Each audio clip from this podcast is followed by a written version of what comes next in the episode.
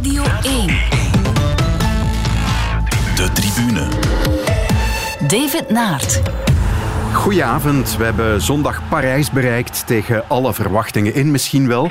De tourzege van Tadej Pogacar is een van de onderwerpen die ik ga aansnijden met mijn twee gasten. En dat zijn een wieleranalist en een voetbalanalist. Goedenavond, José de Kouwer en Wim de Koning. Dag David. Goedenavond. José, laten we met jou beginnen. Hoe was het nu om de Tour vanuit België te verslaan? Uh, anders dan anders, uiteraard. Voor mij is dat nog iets anders dan voor Michel. In die zin dat voor mij uh, de parcoursverkenning van de laatste 30, 40 kilometer echt wel belangrijk zijn. Ik kan me daar een stuk van de wedstrijd al inbeelden. Ik kan daar ook over vertellen. Ik kan er al heel wat verhalen in kwijt. Dus dat scheelt toch een half uurtje vertelseltjes, om het zo te drukken.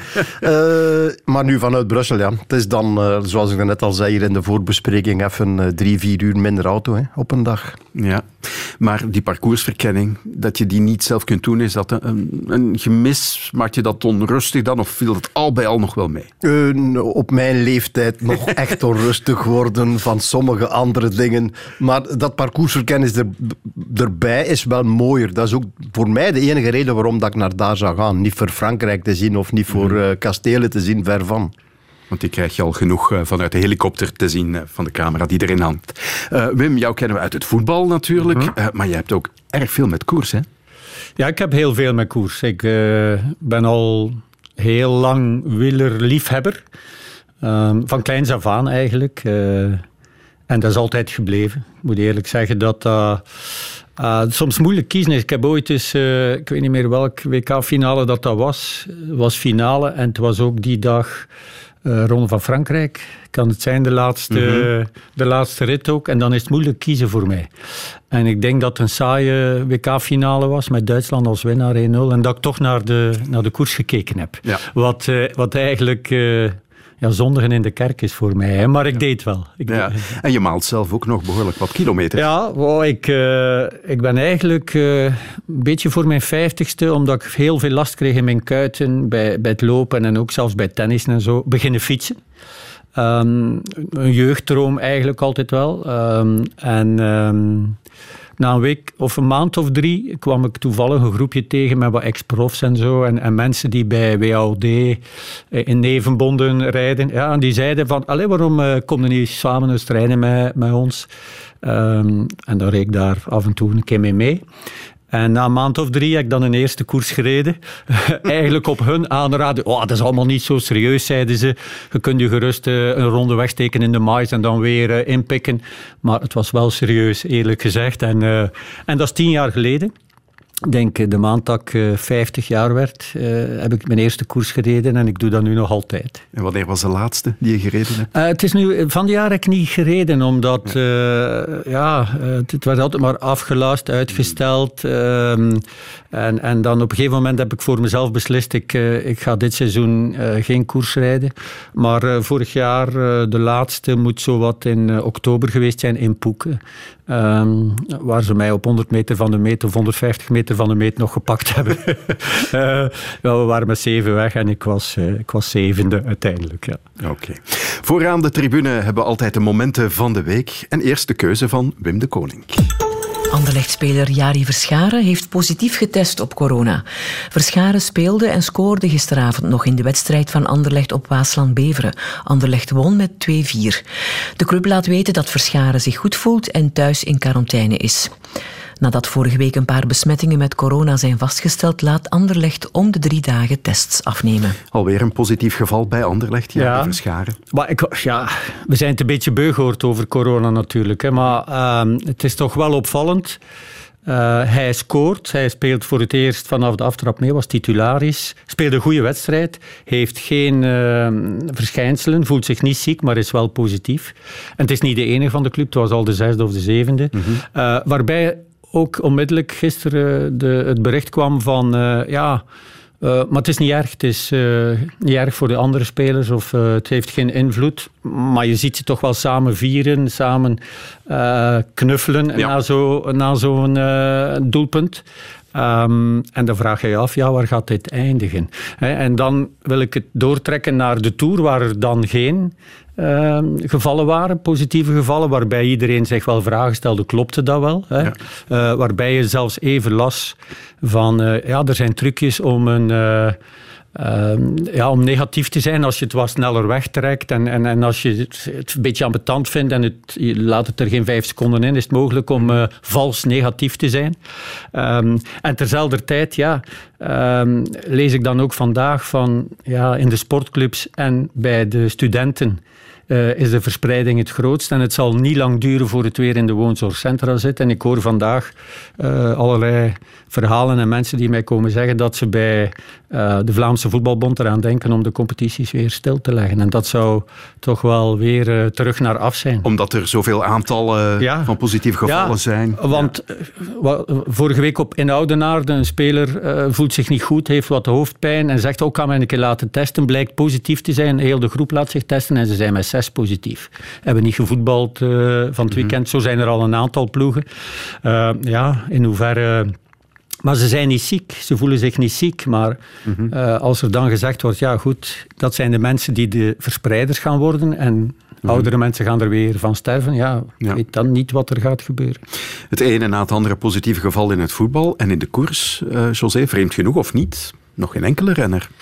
Uh, nee, nog geen enkele renner. En als het inderdaad allemaal zo is, en ik zou, er, uh, ik zou er niet aan twijfelen, in die zin dat die mannen samenkomen, worden getest.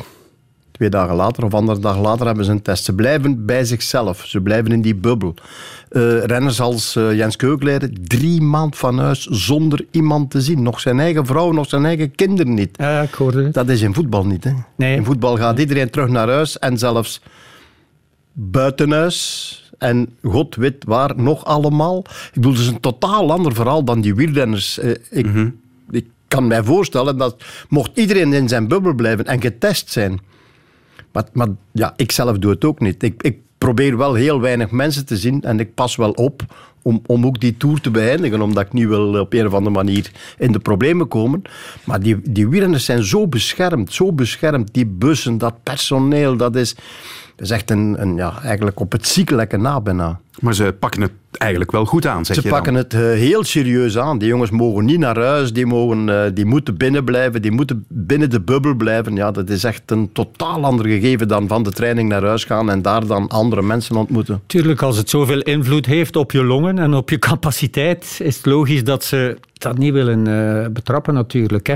Keukenleider is, de, allez, is eigenlijk wel positief geweest. Gehad, hè. Hij heeft het gehad en in, ja, ja. in vrij erge mate uh, zei achteraf dat hij er eigenlijk geen hinder meer van ondervindt. En gelukkig voor hem. Maar ja, voor een atleet ja, ja, is dat absoluut, toch wel heel absoluut, erg belangrijk om het niet te hebben. Maar ja, overal waar ze testen, bij, bij voetballers, bij jonge mensen, hebben ze positieven, maar die zich niet ziek voelen. Hm. De vraag is alleen, ja, wanneer stopt het? Hè? Mhm. En stopt het alleen maar als je weer naar die lockdown gaat, waar ze nu toch al wel een beetje voor vrezen. Ja. José, jij zat uh, voorbije weken met je neus op de Ronde van Frankrijk. Jouw moment komt dan ook uit de Tour. Daar in de verte, een geel stipje. Nu is het tijd van Ro po Pogacar weg. En naar beneden afgerond zijn dat er dan 10. Dat is zijn verlies na 14,5 kilometer. Dat valt mee. Het kan. Maar het is niet helemaal wat er verwacht werd, denk ik. Nee, dit zou eigenlijk het stuk moeten zijn waarop hij de tijd pakt. Maar we gaan nu die 16 kilometer glooiend terrein krijgen. Ja, ik hoorde al consternatie bij de commentator van de NOS. Hè, bij het eerste tussenpunt. Ja, was bezig over Pogacar verliest tijd, maar het was Roglic die uiteraard tijd verloren. Waarbij mij onmiddellijk, eh, onmiddellijk de reactie was... Ik heb het niet gezegd op televisie omdat het nog te vroeg was, want anders zeggen ze hij is er weer. Maar het, ik dacht al, dit is fout. Dit is fout. De, de stress bij Roglic was zo groot. Het moment dat hij vertrok, die helm die stond al uh, op half zeven, zal ik maar zeggen. Die dat, dat trok van geen kanten. En als je dan, ik heb het meegemaakt, het is 30 jaar geleden, maar, maar het is nog als gisteren bij mij met Vignole Mond. Um, ja, dan blokkeer je gewoon. En dat heeft van de morgen ook nog Brouwers, de sportpsycholoog, gezegd van dat is des mensens. Je staat gewoon stil. Als je die eerste tussentijden doorkrijgt, je weet dat het moet gebeuren. Heel uh, Slovenië, maar heel de wielerwereld kijkt naar Roglic en naar, naar die ploeg. Die ploeg heeft voor hem enorm hard gewerkt. En dan moet het gebeuren en dan krijg je die eerste tussentijd zelfs al vroeger dan wanneer je het tussenpunt passeert, want er staan mensen. Mm Roglic is daar voorbij gekomen. Iedereen heeft een stopwatch of iedereen heeft een uurwerk of iedereen heeft een gsm. En die kijken en die roepen uh, Tapri 5 seconden, 10 seconden. En in de, in de volgwagen ze zeggen, zeggen ze, ja, je hebt 10 seconden verloren, je moet rapper, maar fiets maar rapper als je niet rapper kan. Ja, dus ik bedoel, ja, je kan niet rapper en dan slaagt alles dicht. En dat beeld, wanneer Roglic helemaal boven komt, helemaal boven, dan staat die helm nog verder. en dan is die op dat moment, dat is een man met aerodynamica, die is, die is een meter twintig breed. Die, die hangt op die fiets. Er blijft niks, niks meer van over. Die fietswissel, fout, kraakt niet onmiddellijk in de pedalen. Ja, maar wou oorspronkelijk niet wisselen. Hè. En heeft, maar, heeft maar beslist, blijkbaar na een kilometer klimmen, omdat ze dan zagen dat Dumoulin dat heel veel tijd verloren had tegenover Van Aert. Ja, en dat, eh, dan zeiden ze, ja, als we het nog willen rechttrekken, moet er nu wel gewisseld worden. Ja, dan is het allemaal verloren. Ja, kan niet, kan niet, kan niet. Als je dan ziet hoe Pogacar ermee omgegaan is, tenminste binnen die ploeg, Alan Piper zijn daar met tien mensen naartoe gegaan, twee dagen, nog eens teruggekomen, nog eens drie dagen, alleen voor die tijdrit ja, te verkennen. Ja, en eh, altijd weer als je Piper hoorde, hoorde je ook van we geloven er nog wel in. Ja. Want Pogacar gelooft er zelf nog in. en het is niet gedaan. terwijl niemand ja, ja, Michel heeft ook een aantal keren gezegd, ja, het enigste referentiepunt dat ik heb is een tijdrit van vorig jaar toen hij 1 minuut 27 verloor op Roglic, Pogacar. Ja, ja, dus helemaal. Roglic is een veel betere tijdrijder. Alleen, ja, werd er toen gezegd. Hè? Werd toen gezegd, was wel verloren in het uh, Nationaal kamp Kampioenschap. ook een klimtijdrit waar Pogacar ook gewisseld heeft. Klopt. Heel raar. En het uh, Piper inderdaad, in alle interviews die we gehoord hebben van Piper, was het altijd, we hebben een plan ja, op een duur kom je in Parijs en dan heb je nog altijd een plan. Maar dit was de dag ervoor. Ja. En dan lukte het. Uh, ja, en, en des te mooier dat het allemaal gepland was, inderdaad.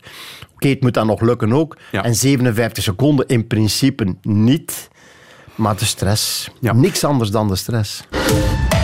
De tribune. Ja, 22 jaar is hij geworden, Tadej Pogacar daags na zijn overwinning in de Ronde van Frankrijk. Ik zei het, daags, na, daags na zijn overwinning in de Tour.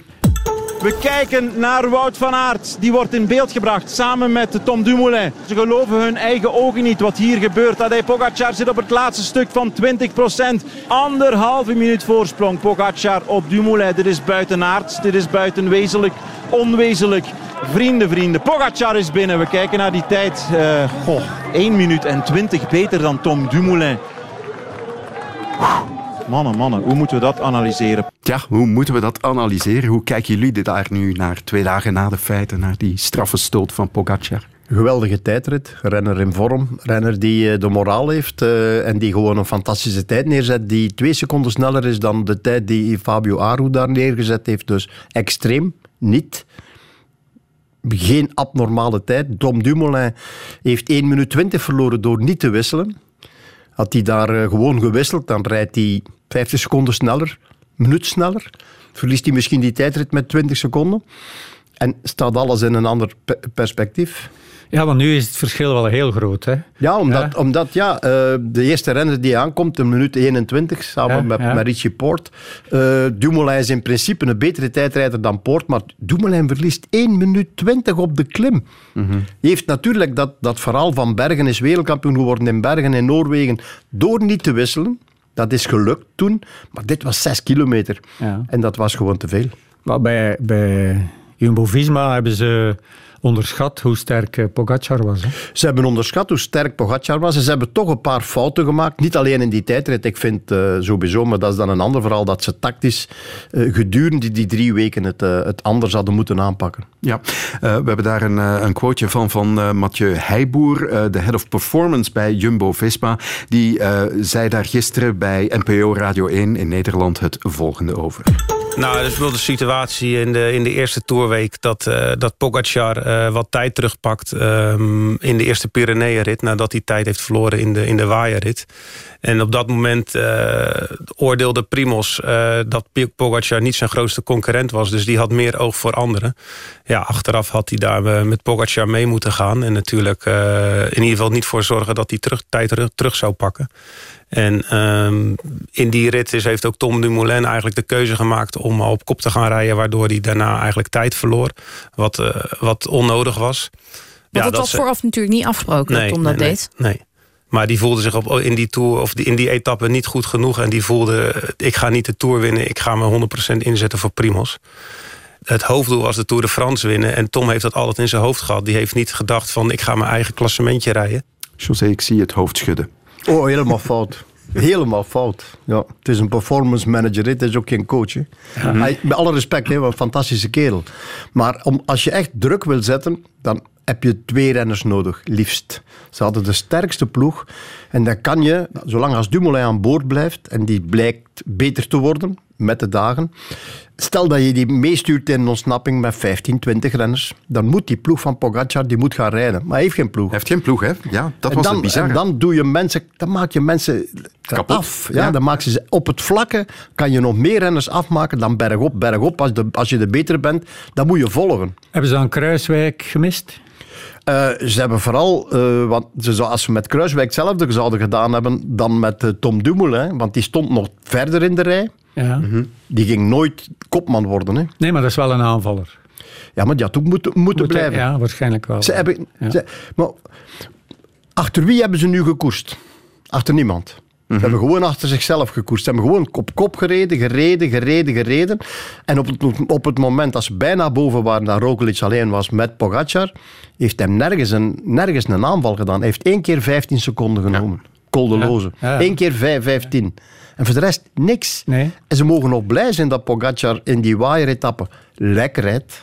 Mm -hmm. Dan nadien een valpartij, want die was niet uit die waaier gereden. Hè. Dat doe je die kerel niet aan. Hè. Mm -hmm. Dus ik bedoel, ze hadden al 1 minuut 21 gekregen. Mhm. Mm -hmm. Gekregen. Ja, ja, maar Heijboer zegt nu van Roglic heeft op dat moment op de Peyre mm. geoordeeld van ah, dat is niet mijn belangrijkste concurrent. Ik denk dat hij niet mee kon. Hij kon niet mee. En als hij, hij daar eerlijk was geweest, dan hadden ze nu geweten dat ze heel de tijd fout bezig geweest zijn. Je hebt heel goed gekeken, Ja. want op het moment dat Pogacar aangaat, Ja. doet Roglic een poging. Hij heeft zijn kont twee pedaaltrappen van zijn, van zijn zadel af, valt stil en denkt, goh ja, het zal wel lukken, laat Ja, hem maar gaan. ja, hij komt wel terug en dan mag hem nog blij zijn. Mag hem nog blij zijn, want als je die rit helemaal tot het einde kijkt, dan zie je daar de Fransen met Quintana Ja, nog en, en eh, Guillaume Martin, die daar nog beginnen rijden op het einde en die van Pogacar nog tijd terugpakken. Of dat nog meer Want geweest. op de Sourde heeft hij ook weer records geklopt. Hè? Dus hij heeft daar geweldige uh, ja, beklimming gereden. En op bijna elke beklimming, hij reed bijvoorbeeld op uh, La Planche des Belleville ook veel makkelijker en veel groter mm -hmm. naar boven, zo soepel. Ja, het oogt allemaal... Roglic ja, ook wel heel erg klein, hè? Dat ja, verzet. maar Ja. het, was Ja. op, het was mentaal normaal. Dat, is, dat was niet Roglic die we daar gezien hebben. Nee, want iedereen zegt nu wel, hij rijdt een goede tijdrit, Roglic. Het is niet dat hij een slechte tijdrit rijdt. Eigenlijk naar zijn doen en als leider en goede klimmer en goede tijdrijder rijdt hij eigenlijk wel een slechte tijd. Normaal rijdt Roglic op dat parcours een snellere tijd dan Wout van Aert. Ja, en, en zeker ook dan Dumoulin, ook, Ja. denk ik. Zeker, ja. Met, ja. met, Met- zijn tijdritfiets bergop. Met die Ja. tijdritfiets. We hebben het nu gehad over eh, Pogacar eh, als er geklommen wordt. eh, maar eh, Thijs Zonneveld, onze Nederlandse collega, is nog iets anders opgevallen. En eh, dit zei hij daar gisteravond over in de podcast van In het Wiel. ik weet de verklaring niet. En dat is, ja, veel mensen horen daar een suggestie in of zo voor eh, vals spel. En dat bedoel ik er helemaal niet mee. Wat ik puur bedoel te zeggen met die prestatie van Pogacar is dat ik het niet, ik kan het logischerwijs niet verklaren. Weet je, wielrennen is de afgelopen paar jaar is het heel, de, de invloed van wetenschap is veel groter geworden en het, het steeds meer meten is weten geworden. En, en ja, wat, wat Pogacar deed. En dan heb ik niet eens zozeer over de klim, want iedereen heeft het elke keer over de klim. Wat ik zelf nog veel bizarder vind, is dat Pogacar, dat kleine, kleine ventje, die eruit ziet ook als een, als een jochie nog, met, eh, nou ja, eh, vijf kilo lichter dan Dumoulin, 12 kilo lichter dan Van Aert. Dat die gelijke tred houdt met Dumoulin op het vlakke. Als Dumoulin zijn beste waardes ooit rijdt. Dus overal een superman in die tijdrit. Ik hoor het hem graag zeggen. En wat denk je?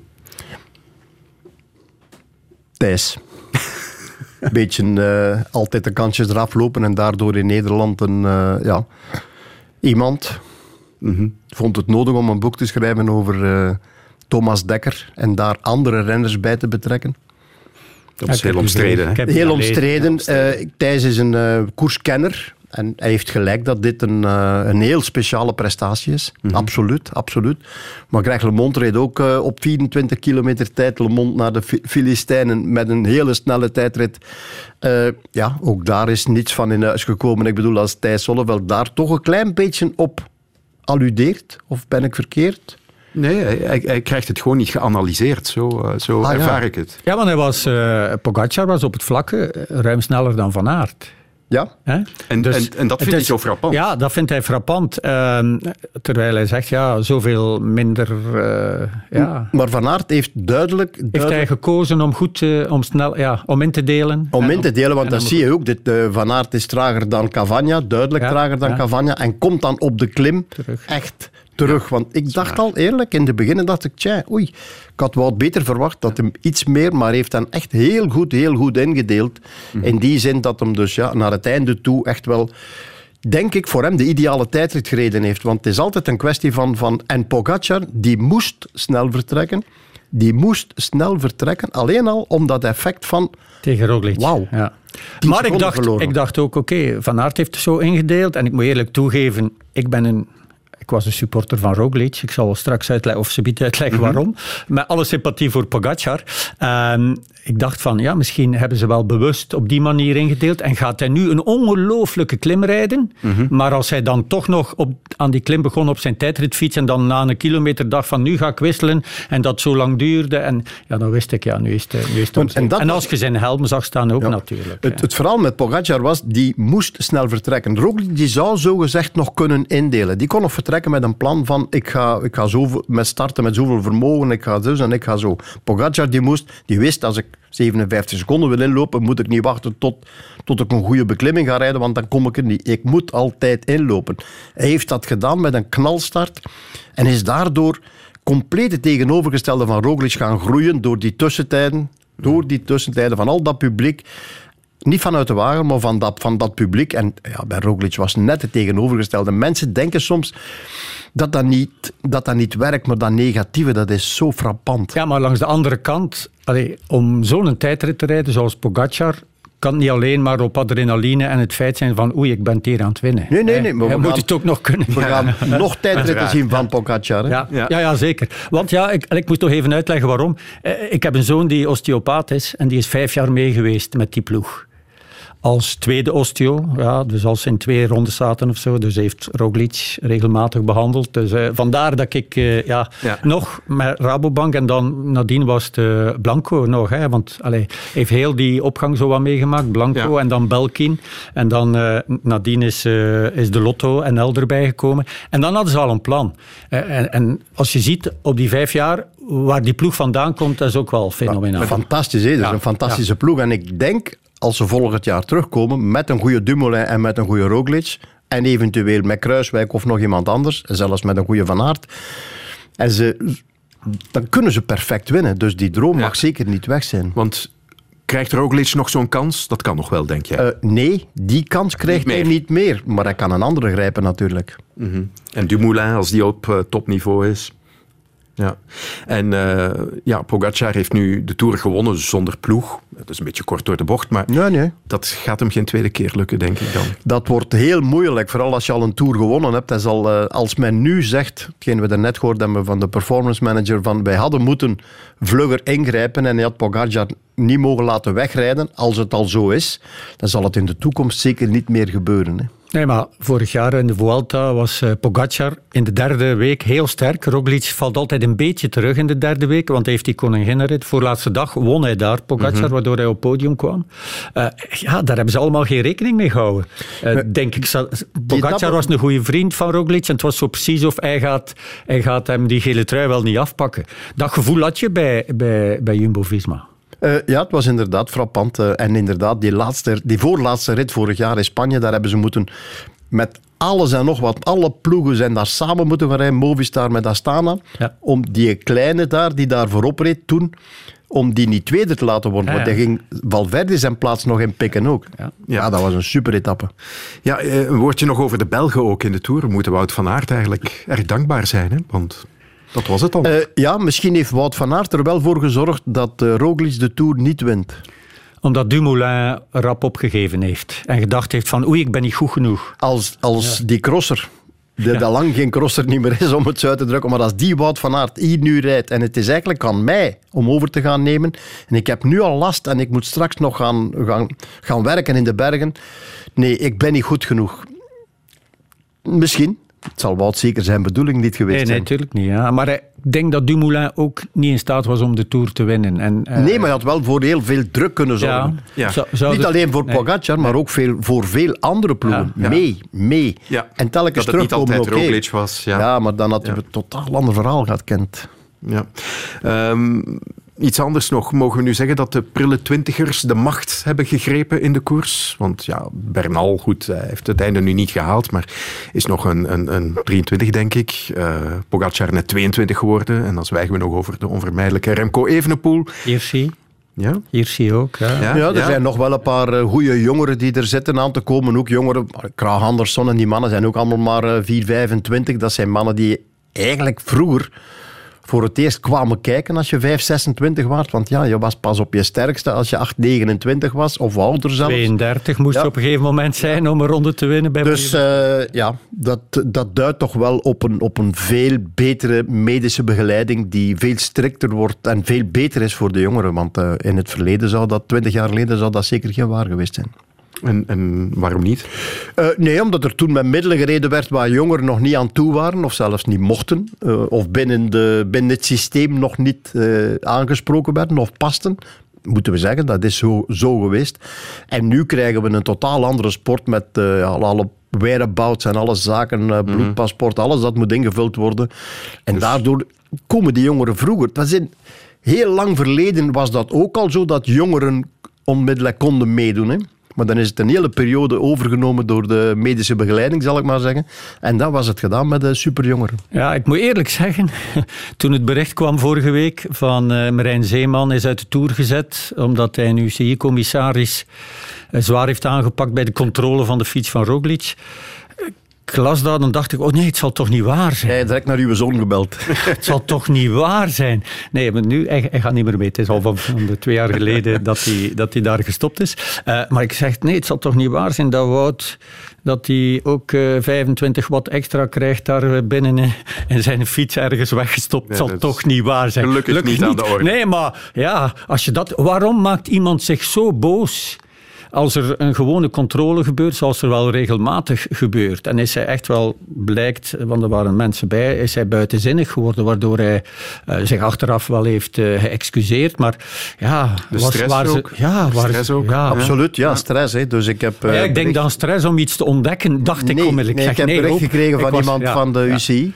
een van de bazen van de, van de UCI, en die zei, ja, we hebben gewoon controle gedaan. We hebben gevraagd, is er iemand van het team die dat bracket er kan uithalen. Al was het maar om alles wat rondhangt, om dat allemaal weg te cijferen en te zeggen, kijk, dit is in orde. Hij zegt, we hadden helemaal niet verwacht dat we iets gingen vinden. Hè. Mhm. Dat was ook niet de bedoeling. Het was alleen maar om duidelijk te maken aan de buitenwereld van, kijk, ook de fiets van Roglic is gecontroleerd. Ja, maar eh, ik moet eerlijk zeggen, ja, omdat Van Aert, van Aert zo geweldig rijdt, dat, allee, iedereen is supporter van Van Aert. Hè. Belgen leven daarmee mee, dat is onvoorstelbaar wat hij doet. Dat is echt wel geweldig om naar te kijken.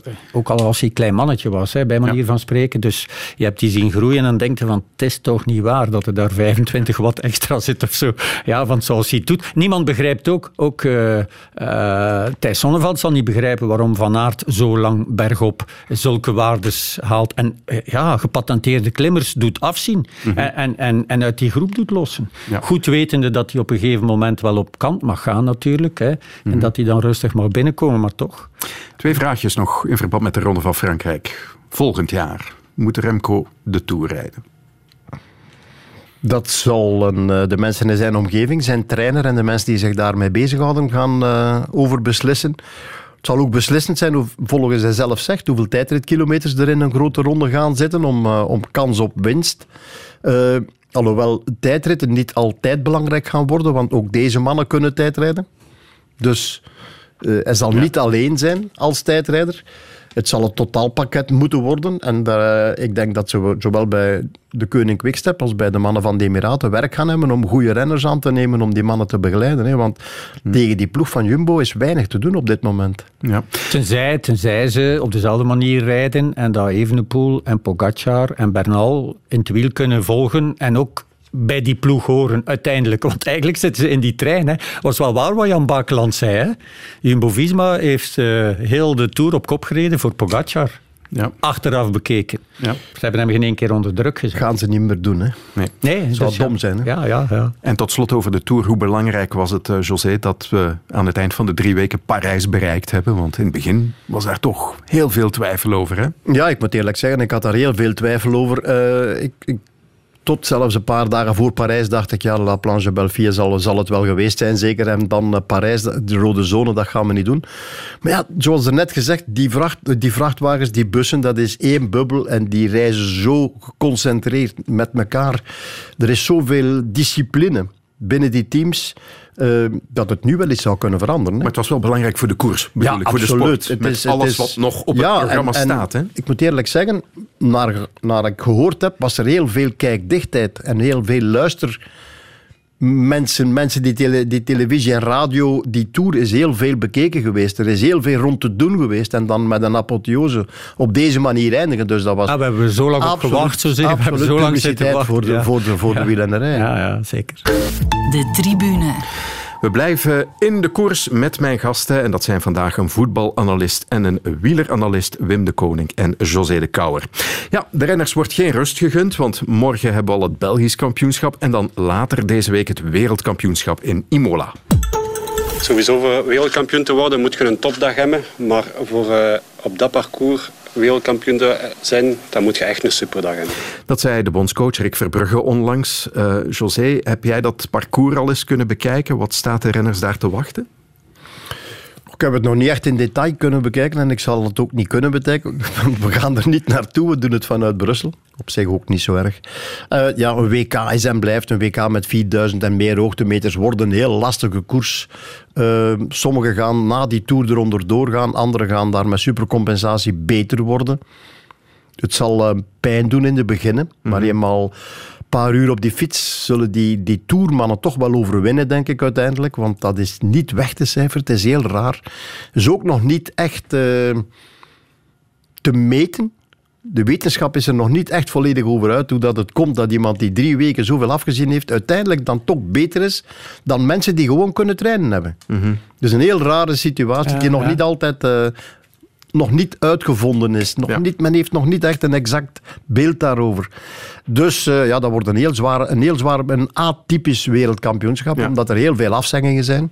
Ja. Heel veel afzeggingen van goede renners. Ook Sagan gaat, gaat, nu niet. Mathieu van der Poel, waarvan ik dacht... Het hele podium van vorig jaar ja, ook. Die ja. moet nu toch eens laten zien daar wat dat hem kan. Heeft Tireno gereden, blijft thuis of gaat uh, op hoogtestage. Dus er zijn er een heel veel, uh, heel veel renners niet. En dat maakt het misschien alleen maar voor Wout van Aert beter. Dus uh, wij hebben kans, denk ik.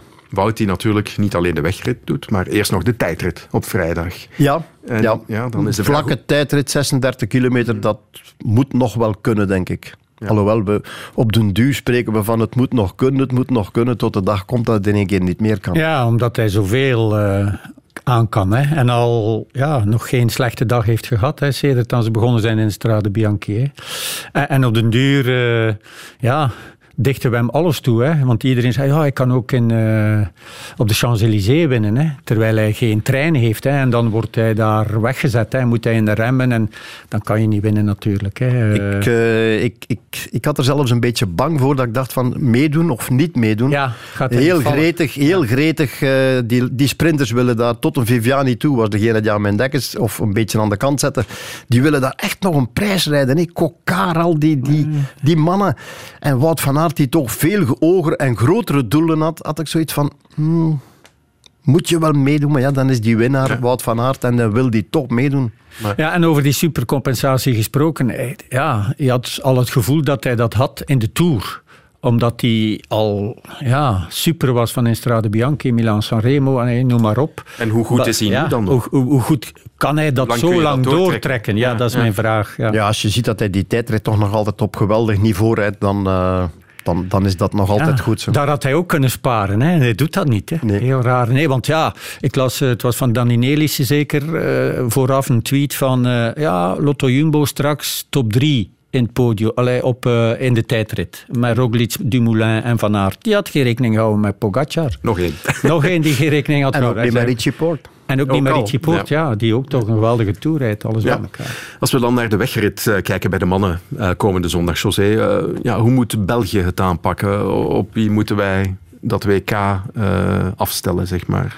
We hebben een geweldige troef met Wout van Aert. Die kan sprinten en die kan een solo rijden kan een tijdrit rijden en kan, uh, kan sprinten ook. Je moet, er, je, je moet er vanaf komen. En kan wat hoogtemeters aan? Kan uh, na deze Tour absoluut meer dan hoogtemeters aan. Dus ik denk, ik denk met stip...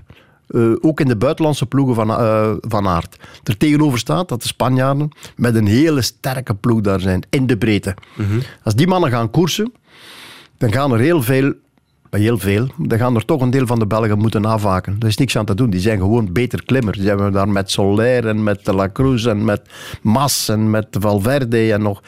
Ja, Herrera, ja een wereldploeg. Een wereldploeg. Maar daarom win je natuurlijk. moet je nog altijd van die ene man vanaf. En die heeft uh, twee twee geweldige uh, voordelen. Kan een tijd, kan solo rijden en kan sprinten. Je moet er hem afrijden. Maar ze gaan er wel naartoe kijken. Hè. Ze gaan wel, iedereen gaat naar, want hij is topfavoriet, hè, dat voel je wel. Hè. Iedereen gaat naar de Belgische ploeg kijken en naar Van Aert. En is de Belgische ploeg dan sterk genoeg om hem in de finale te brengen zonder dat hij te veel uh, energie moet verspelen? Als we naar die Belgische selectie kijken, had jij die anders aangepakt? Nou, dat is moeilijk te zeggen, maar ik heb één naam altijd vooropgesteld, Divenens. Mm -hmm. Dat is voor mij een van de beste knechten die we in België hebben op dat parcours. Ja. Ik spreek niet over knechten uh, type Tim de Klerk of zoiets, dat is een ander verhaal. Dan moet je op een ander parcours zitten. Maar op dat parcours hebben we nu laatste voor, een van de laatste etappes gezien. Dokra Anderson, het spant, uh, Bennett moet mee. Wie, wie is daar? Devenijns. Devenijns. Ja. Wie rijdt er met Alaphilippe bovenop de, op de Coldijze voor Alaphilippe de, voor de deur te openen? Devenijns. En blijkbaar heeft hij gisteren Bennett ook op weg gezet naar de overwinning, als terug je Bennett moet geloven. inderdaad, terug in gang gebracht van ja, ik heb geen goesting, kom, sprinten, wij zitten hier wel. Uh, ja, dat is Devenijns en dat is een, een, prof, dat is een prof die rijdt als hij moet rijden. En, en niet van op het moment van ja, het gaat nu niet. Nee, nee, die ziet een situatie, draait de knop om en doet zijn ding. Dat maar kunnen er weinig. Maar hij wou blijkbaar zelf niet gaan zonder Evenepoel. Uh. Er is op een of andere manier een verhaal verteld ja, dat hij zonder Evenepoel niet wilde gaan. Uh, ik weet niet in hoeverre Rick Verbrugge daar werk van gemaakt heeft of hem toch, om hem toch te overhalen. Ik weet dat Patrick... Jij zou dat gedaan hebben. Ik zou dat gedaan ja, hebben. Ja. In mijn voordeel ja, voor, tuurlijk, voor tuurlijk. de ploeg. Hè. Maar ik weet bijvoorbeeld dat Patrick Lefevre als het voor iemand anders is of voor een ander team is, niet staat te springen. Nee. Eh, begrijp je? Uh, ik heb ooit grote ru ruzie, we hadden toch discussie gehad met Patrick Lefevre in 2005 eh, als Bono wereldkampioen werd. Was er, was er te weinig blauw op straat, vol, volgens Lefevre, en te veel rood. maar nu, lotto, ja. nu zal Lefevre wel zorgen dat ze zeggen, ja, ja eigenlijk, ja, voor alle Philippe mogen dan toch niet rijden en misschien is die niet goed genoeg en, en we zullen nu wel gebruiken ergens anders. Dus Mhm. Ja. De, merk, de, merkteams, speelt dat nog altijd in een, BK? Kan dat nu ook het geval zijn? Ik zeg maar iets, uh, Roglic die Van Aert een wederdienst wil bewijzen voor het harde werk in de Tour. Dat uh, zou best kunnen. Mhm. Ja, dat zou best kunnen, absoluut. Absoluut. En je, het is, je hoeft dat niet eens te zien hè, tijdens de wedstrijd. Je, moet, uh, je moet als coach moet je oppassen dat je richtlijnen meegeeft aan je renners en dat je zorgt dat die uit de buurt blijven van hun eigen ploegmakers. Je moet niet gaan zeggen tegen, uh, stel dat je Dries Devenijns in je ploeg zou hebben, moet je niet gaan zeggen, ja, u zet ik bij, bij, bij Alaphilippe en jij moet Alaphilippe counteren. Ja, dat mag je niet doen natuurlijk. Ja, is... Het is dubbel, het blijft dubbel. Hè, want ik hoorde Tisch Benoot ook uh, in een interview gisteren of eergisteren... Uh, die zei van, uh, ja, met heel veel plezier voor Wout van Aert zondag. Maar als Hirschi daar nog in de buurt is, of Kra Andersen is daar nog in de buurt, ja, dan wordt dat toch wel moeilijk voor hem. Ja, dan wordt dat heel moeilijk. Ik heb, uh, ik heb het ooit geweten dat renners zich lieten uit de koproep wegzakken, omdat ze geen keuze konden maken tussen een ploegmakker en een landgenoot. Ja, ja, inderdaad. En uh, ja, het is natuurlijk uh, een hypothese, maar wat nu als Remco erbij was geweest, dan heb je een heel andere situatie misschien wel uh, op tactisch vlak in die wegrit. ja, ja, dan kan je inderdaad ook weer met twee twee pionnen spelen en dan sta je gewoon veel sterker. Hè? Dan sta je gewoon veel, veel sterker. In dit geval nu Wout van Aert Stel, stel uh, er gaat een ontsnapping en uh, ja, op een gegeven moment wordt dat een beetje gevaarlijk. Dan moet er gekoest worden. Dan gaan wij jongens moeten opofferen. Absoluut. Het is ook zo dat wij jongens gaan hebben die er nu bij zijn, die de finale niet gaan rijden. Hè. Mm -hmm. Dat bestaat niet. Hè. Die gaan de finale niet rijden. En op een WK met 4500 hoogtemeters gaan er jongens niet bij zijn. Hè. En hebben we een schaduwkopman, zo zeg Of... Uh, ik zou bijna zeggen van Avermaat, omdat ik altijd ja, van Avermaat ja. zeg. Maar, maar, maar... Hij is wel goed, hè? Hij is goed en Van Avermaat is iemand die bijvoorbeeld... Hij is olympisch kampioen geworden op parcours dat niet kon. Ja, mm -hmm. klopt. Uh, hij heeft al veel dingen gedaan tegen, tegen de logica in. Uh, hij zou kunnen aanklampen, hij zou durven volgen, hij zou durven overblijven. Hij zou durven uh, uiteindelijk misschien in de sprint van Valverde verslaan. Als Wout van Aert iets zou overkomen of er gebeurt iets. Dat kan met Van Avermaat. Laat het maar snel het WK zijn. Dat is voor komende zondag. Radio 1. De tribune. Wim de Koning is een van mijn gasten en dus moeten we het toch ook nog even over voetbal hebben, ja. hè Wim? Ja, ja. Uh, ja, misschien een algemene vraag uh, om mee te beginnen. We zijn nu zes speeldagen ver, bijna vanavond nog één wedstrijd in de competitie. Wat is het belangrijkste dat jou al is opgevallen tot nu toe? Ja, Charleroi natuurlijk. Hè. Dat uh, op kousenvoeten 18 op 18 pakt. Hè. Klinisch noemen de meesten het. Uh, het is niet um, ja, heel erg mooi. En ook de vraagtekens die er bij Club Brugge waren. Waarbij iedereen al dacht van, ja, zijn ze wat uitgeperst of... Uh, of missen ze die twaalfde man? Of uh, slaat uh, het verhaal van Philippe Clement niet meer, niet meer aan? Zijn ze te diep moeten gaan afgelopen jaar? Enzovoort. Uh, maar die zijn daar opeens terug. Hè. omdat Vormer en Van Aken, die niet in vormen zouden geweest zijn, maar opeens weer op twee, drie weken tijd... Ze waren wel redelijk afwezig, ja, hè, de Ja, wel, wel. maar ja. als je nu ziet de, de snelle ommezwaai die ze weer teruggemaakt hebben... Ja, en dan vraagt iedereen zich af, omdat er toch wel uh, statistieken zijn die na zes speeldagen, als je 18 op 18 hebt, bewijzen dat je zoveel procent kans hebt en zo verder en zo verder van Charleroi. Maar aan Club Brugge zal weer niks te doen zijn. Hè. Dat, mm -hmm. uh, dat voel je wel. Oké, okay, ze hebben die achterstand op Charleroi en die gaan in die flow ook nog wel een tijd doorgaan. Maar als het er echt op aankomt, is, uh, is Club nog altijd de maat te sterk voor, voor de Belgische competitie. Dat voel je nu wel. En ook Anderlecht, dat de project een beetje opzij heeft geschoven en voor realisme heeft gekozen. Uh, met Adrien Trebel bijvoorbeeld, hè, die, uh, die uh, eigenlijk niet meer gewenst was, maar daar toch wel een heel belangrijke rol speelt. Ja. misschien over Charleroi nog heel kort. Ik ben nu wel benieuwd wat ze in Europa gaan doen. Ja. Donderdag tegen Partizan was ja, het, hè? Ja. Ja. ja, op dezelfde manier voetballen en hopen dat dat weer op die manier lukt. chapeau hè, voor wat Bellocin daar doet. goede ploeg. Um, maar een echte ploeg, collectief, heel erg sterk. Iedereen die voor elkaar keihard werkt, meters maakt. Uh, en daar raak je al heel erg ver mee. Goede organisatie. En dan uh, Morioka, die uh, laat zien waarom hij in Beveren zo goed was. Ja. En iedereen zich afvraagt hoe kwam dat, of hoe komt het dat hij in Anderlecht het niet gedaan heeft. Um, en hetzelfde verhaal met Rezai, die naar Club Brugge gaat voor 5 miljoen euro. Daar als een oude vent over het plein loopt. En als hij terug naar Charleroi gaat, weer zijn uh, jonge springbenen terugvindt. Um, ja... dat zijn jongens die, die zich goed moeten voelen, die, die geen te veel concurrentie mogen hebben, die van wie niet te veel mag verwacht worden en die dan toch kwaliteiten hebben. En alles valt daar ja, als een puzzel in elkaar. Dat gevoel heb je wel. Ja.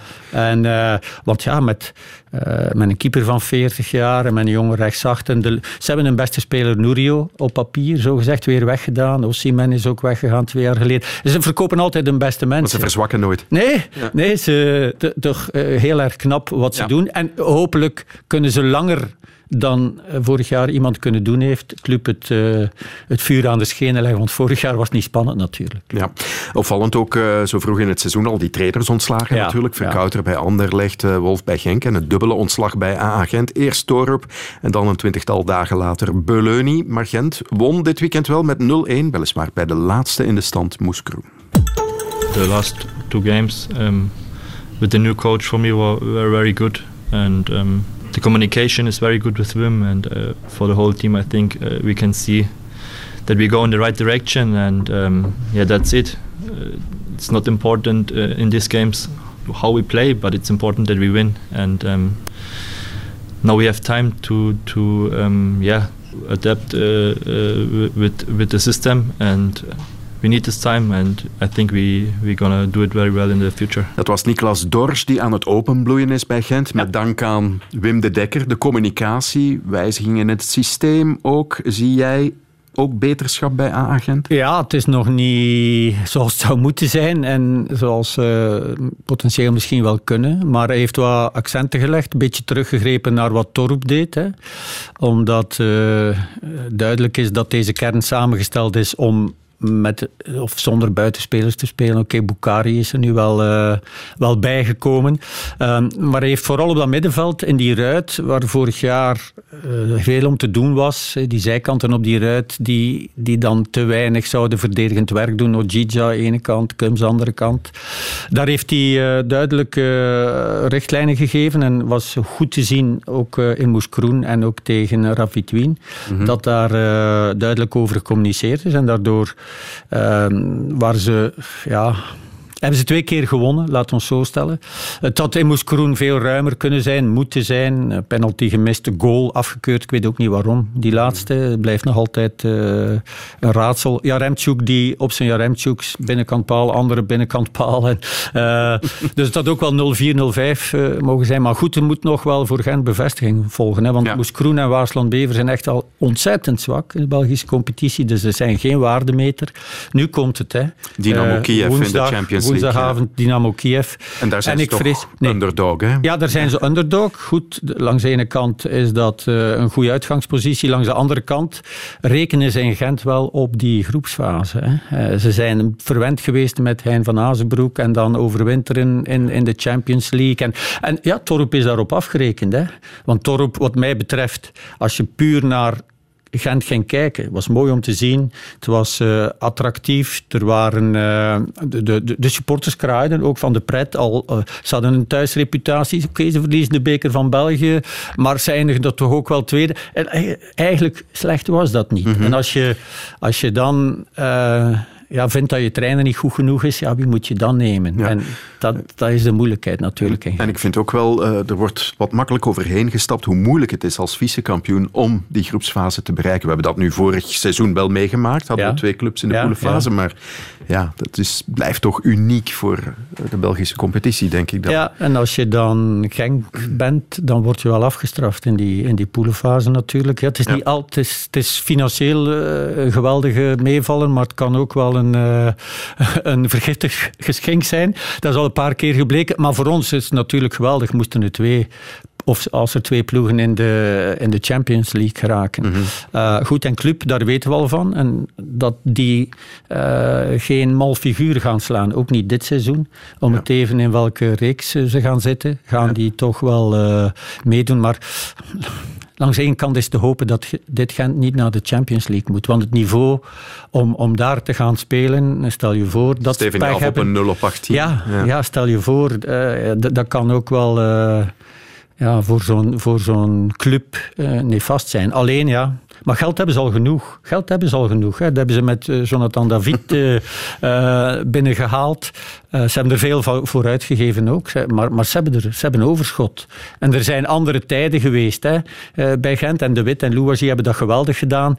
Alleen hebben ze een norm zodanig verlegd dat het voor keepers en voor trainers in Gent zeer moeilijk werken is. Ja. Want de, de lat ligt hoog. Hein van Aasbroek heeft die lat ook zo hoog gelegd natuurlijk daar. Uh, ik zei het al, Racing Genk ontsloeg zijn trainer ook. Uh, daar is Olivieri nu interimcoach. Uh, drie en gewonnen van Mechelen. En toch wel wat gedurfde keuzes gemaakt. Hè. Daar gooit hij het toch wel over een andere boeg. Ja, ik sta hier tegen mijn zin, zei hij voor de wedstrijd. Ik wil hier eigenlijk niet staan, want ik wil geen trainer zijn.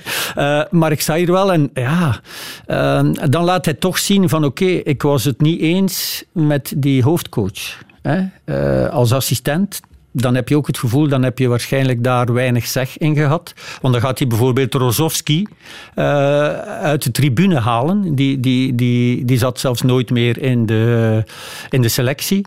Uh, die zet hij opeens uh, op, het, op het veld. moest ook een moeilijke ingreep doen, want had graag de Waast weer gehaald, mm -hmm. omdat Cuesta geschorst ja. was. Heeft dan Munoz, een 18-jarige verdedigende middenvelder, daar gezet.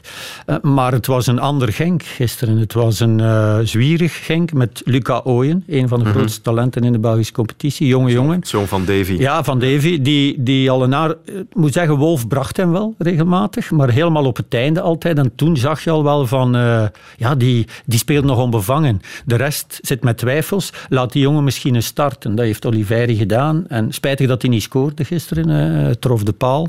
Uh, maar dan zag je wel, oké, okay, Wolf werd binnengehaald en iedereen zei, ja, geweldige uitstraling, die gast heeft iets.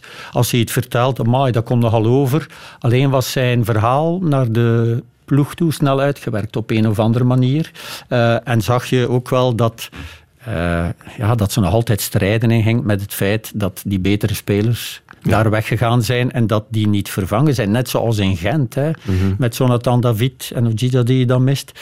Ja, en dan, dan kan je van een trainer niet verwachten dat die... En dan is het makkelijkst natuurlijk om die, om die coach weg te doen. Hè. Een wanklank vond ik wel, die supporters die daar samen ja, zonder mondmasker. Uh, ik vind het ook goed dat uh, Ben Wijts, de minister van Sport, meteen gereageerd heeft. Stadioncapaciteit voor de volgende match tegen Oostende, dacht ik, gehalveerd, gehalveerd ja. van 5000 naar 2500. Ja, terechte sanctie voor een onbegrijpelijke actie. Hè? Ja, ik, ja. ik, begrijp dat niet. Nee, nee, ik, kan nee, dat niemand. niet begrijpen. Weinig mensen begrijpen ik ook in het stadion ben. Ja. Maar ja, het is... Het is uh, ja. We vergeten soms uh, op zo'n moment, denk ik, uh, dat, dat, uh, dat er COVID is. mensen zijn het wat beu. Hè? Denkt u niet? José? Ja, je kan, als je ergens een maisparty gaat gaan doen, dan zou ik, zou ik zeggen, dan kan je misschien gaan zeggen, we doen alsof er geen COVID is. Maar als je op televisie komt en die wordt uitgezonden, je weet dat je met je neus op televisie komt, dan, dan wil je je eigen kinderen toch niet aandoen dat de papa er staat uh, als bij, bij 15, 20 anderen zonder mondmasker. Also, je, zou, je zou soms als papa's moeten aan het werk zien, zo zijn. Ja, ik weet het, ja. met, met de kleine kinderen bij. Uh, wat, die, wat die allemaal doen, ja, dan, je, moet eens, je moet eens gaan kijken. Okay. Ja. En daarmee zijn we bijna rond, maar zoals altijd heb ik nog een slotvraag met een kort antwoord. Waar kijken jullie op sportief gebied naar uit deze week? José. 2K tijdrit en wegrit? Uh, absoluut, tijdrit en wegrit. Morgen wel te beginnen met het BK. Ja. Dus, uh, maar het WK, ja, dat is een hoogdag. Dat is uh, echt iets speciaals. En Wim? Maar ik wou zeggen, het BK, het wordt in mijn buurt gereden. Ik wou eigenlijk met de fiets morgen een keer tot in Anzegem gaan. Maar ik heb gezien van de burgemeester dat hij zegt van liever geen mensen te ja. komen. Dus ik ga op tv kijken en naar José luisteren.